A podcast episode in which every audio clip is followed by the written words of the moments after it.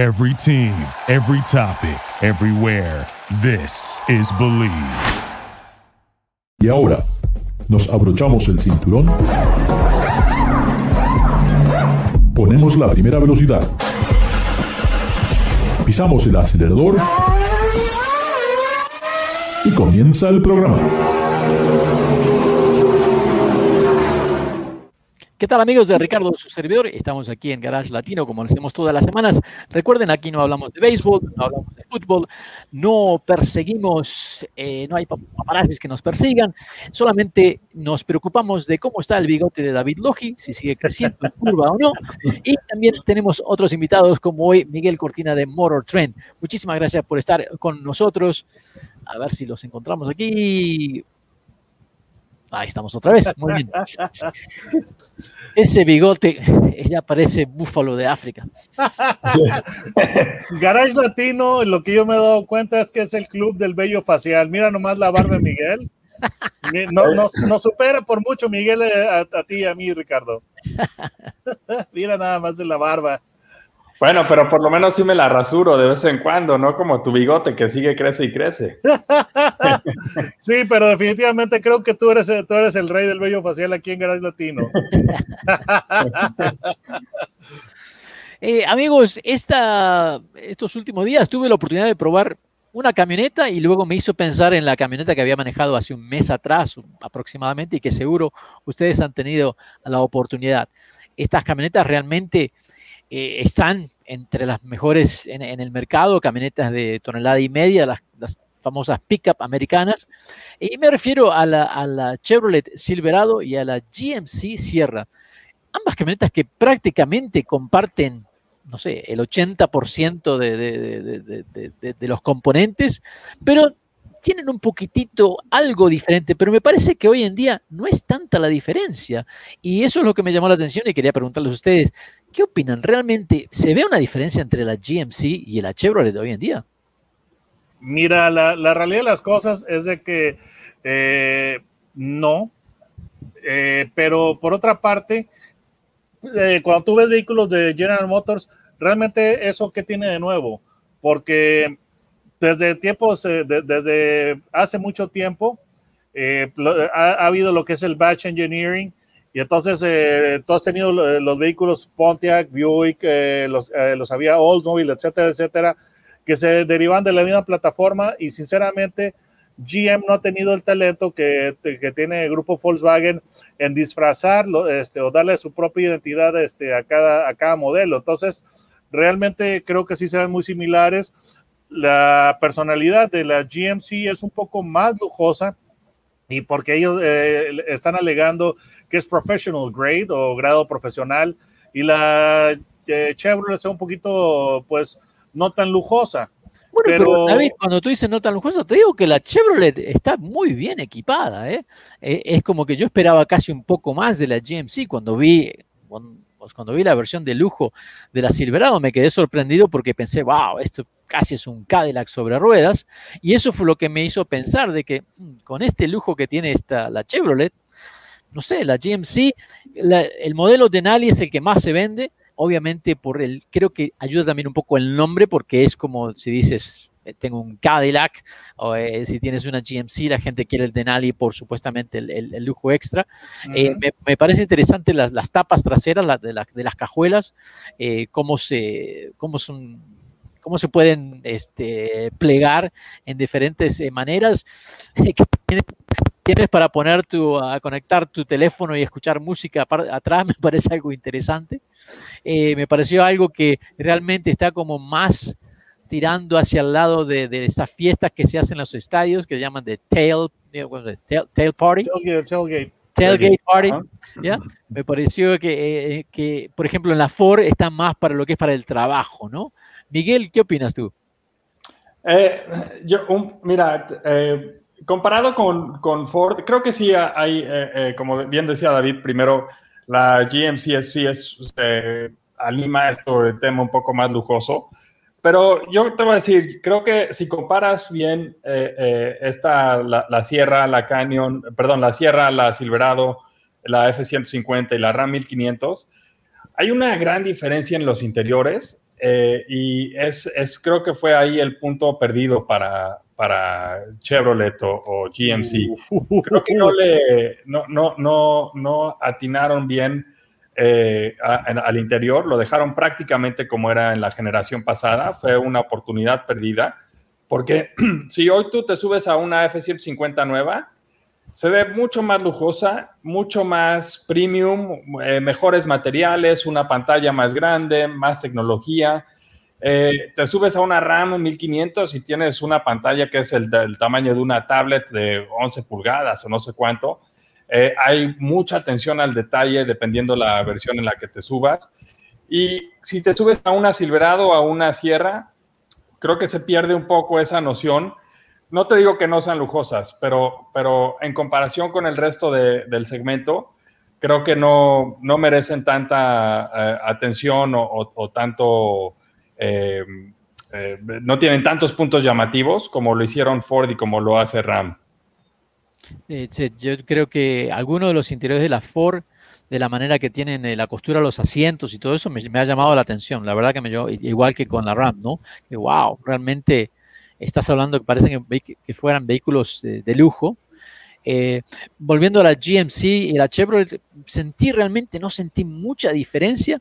Este, eh, tuve la oportunidad con la GMC, era la AT4, AT4, que con el, con el motor diésel, que creo eso sí es algo, para mí, algo bueno que tiene Chevrolet. Ese motor diésel funciona muy, muy bien. Me parece que es muy económico. Eh, en una prueba que hicimos pude llegar a 42 millas por galón, que me quedé sorprendido yo mismo porque yo pensé que iba a llegar a las 30, pero pude hacer más. Claro, no íbamos corriendo, era tratar de, ver realmente cuál era el mejor consumo que podíamos sacar de esta camioneta. Y ese motor diésel en, seis cilindros en línea realmente a mí me llama mucho la atención porque luego siento que es súper suave, muy económico y con mucha potencia. Más, más de lo que necesita esa camioneta, que se puede remolcar hasta 9.000 libras, en cualquiera de los, ya sea la Sierra o, la, o la Silverado. Eh, me llama la atención de que el motor base de esta de la GMC, por ejemplo, es solamente un 6 cilindros con 280 caballos. Ah, yo pensé que todas estas camionetas tendrían que estar súper equipadas, ya que estamos hablando del premium premium, pero realmente no, no, no sé. Eh, la, transmisión de 10 velocidades me parece muy, muy, muy buena con los motores grandes y el motor diésel. 285 eh, caballos hoy en día para este tipo de camioneta es prácticamente menos de lo que tiene la Ford ah, Ranger. sí, David. Pero el torque. Estás hablando de 460 libras pie contra los 383 libras pie del motor 5.3 V8. Ahora, yo estoy de acuerdo con lo que dice Miguel.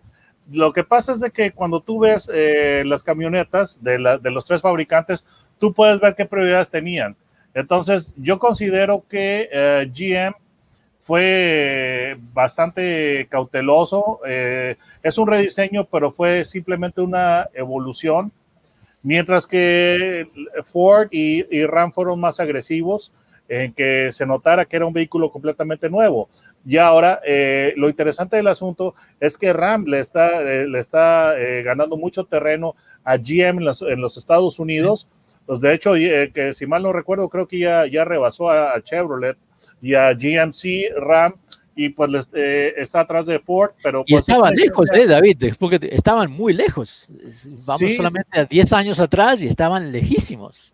Sí, y, es que te voy a decir algo, yo, yo considero que GM ha sido muy conservador con el rediseño de, de esta generación, pero hay que, lo, que yo le reconozco, sí, definitivamente el, interior no tiene la tecnología líder y no tiene los mejores acabados, definitivamente estoy de acuerdo, el sistema de infoentretenimiento es muy convencional, lo comparas con el de la F-150 y lo comparas con el de la RAM y la pantalla es verdaderamente pequeña y pues parece una, una, una evolución de vehículos anteriores, pero eh, GM... Eh, como que le puso, o la, mayor innovación que, quiso tener fue en la caja.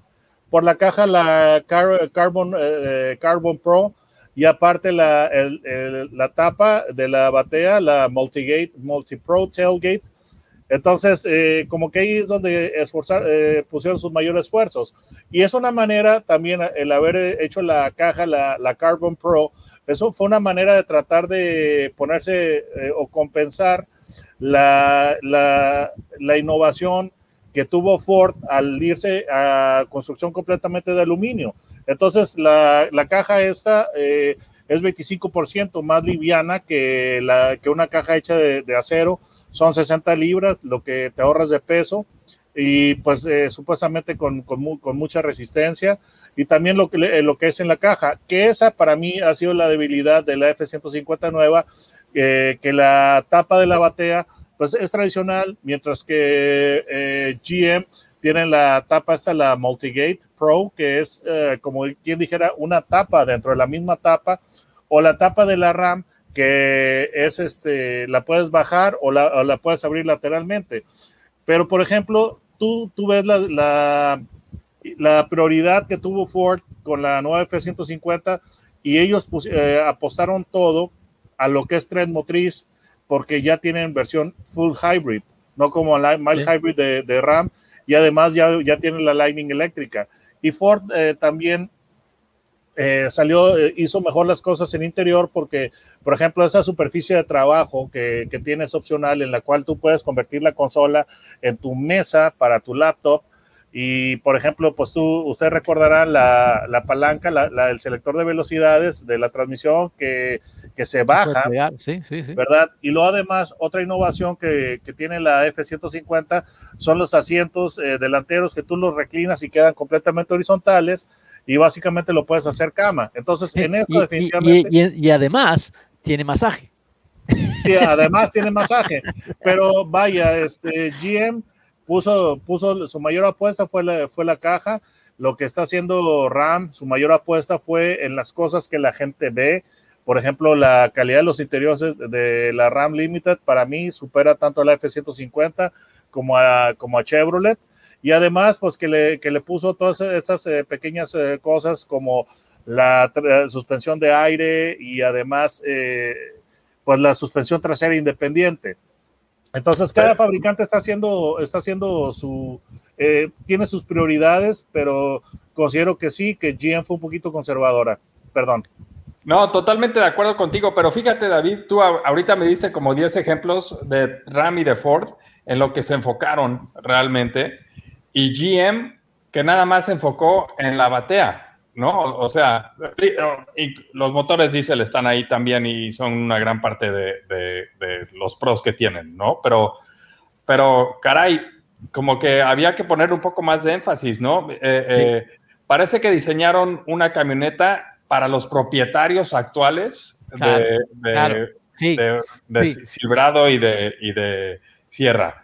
Sí, no sí, se enfocaron que, para nada en el mercado general que compra Ford y que compra Ram y que compra eh, Toyota y que compra Nissan, ¿no? O sea, eh, no, no, simplemente no, no, dijeron, sí, sí, yo creo que tienes razón. Me enfoco en lo que mis clientes quieren, ellos van a regresar y, pues mira, fíjate qué mal le salió la apuesta porque pues ya hoy por hoy Ram, eh, o perdón, eh, Chevrolet está perdiendo clientes que se van a, a Ram. Me diste, me diste una pedrada y me, y me dolió la pedrada porque yo además este, vi, vi, todo esto, todo lo que tú, tú, comentas y creo que estoy totalmente de acuerdo contigo. Y te voy a decir algo, sinceramente, aunque considero que sí, este, el consorcio GM fue conservador, la realidad de las cosas es de que yo fui propietario de una, de una pickup Chevrolet, eh, una S10, y a mí lo que, lo que yo siempre aprecié de, de esa camioneta es su manejo, que es eh, suave como automóvil. Entonces yo decía, bueno, mira, ¿sabes qué? Pues puede ser que sí, este eh, GM está siendo conservador en, en, en, todos esos aspectos, pero dije, pero sigue teniendo el, el manejo que, que, yo disfruto como un cliente anterior de, de Chevrolet. Entonces yo decía, Ajá. bueno, mira, ¿sabes, ¿sabes qué? Pues eh, estoy de acuerdo con eso, pero a mí me gusta cómo, cómo se conduce y es básicamente lo que tú acabas de decir. Yo creo, que cuando, cuando hacen esas, esas, uh, esas encuestas, sabes, que invitan a, público y le dicen, bueno, vamos a mostrarle un, un, vehículo nuevo, denos su opinión.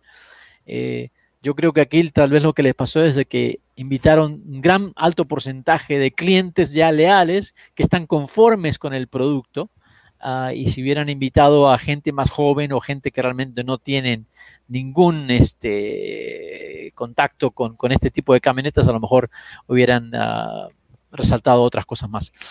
Estamos en Garage Latino, como lo hacemos todas las semanas. Tengo el gran placer de estar con ah, Miguel Cortina de Motor Trend y Autos and Gear, David Loge. ¿Cómo hacen para suscribirse a tu canal, David? Simplemente busquen mi nombre que está, que está saliendo ahí en la pantalla, David Logi, Logi es con J, no con G. En el buscador de YouTube les va a aparecer mi canal y ahí se pueden suscribir. Porque sinceramente el nombre que yo tengo, como que mucha gente aquí en México dice, ¿eh? Ahora, la, interesante es en la pantalla de Spotify, tú los diriges a la pantalla de Spotify. No se puede leer en Spotify, eh, David. Yo usted, lo, usted se olvida, usted se olvida de las cosas. Usted no, usted no me escucha, usted está muy preocupado con sus bigotes nada más. No, se vayan, amigos. Que no he escuchado en Spotify, Garage Latino, te lo prometo. no se vayan, amigos, ya regresamos. Gracias por participar con nosotros. Garage Latino sale al aire por la cadena nacional Believe Network. Visita la página garagelatino.com, dale un like a Facebook de Garage Latino y envía tus comentarios. Garage Latino está disponible en iHeartRadio, TuneIn, Stitcher, iTunes, Luminary y por supuesto Spotify. Así que baja el podcast y compártelo con tus amigos. Hasta la próxima. Thank you for listening to Believe. You can show support to your host by subscribing to the show and giving us a five star rating on your preferred platform. Check us out at Believe.com and search for B L E A V on YouTube.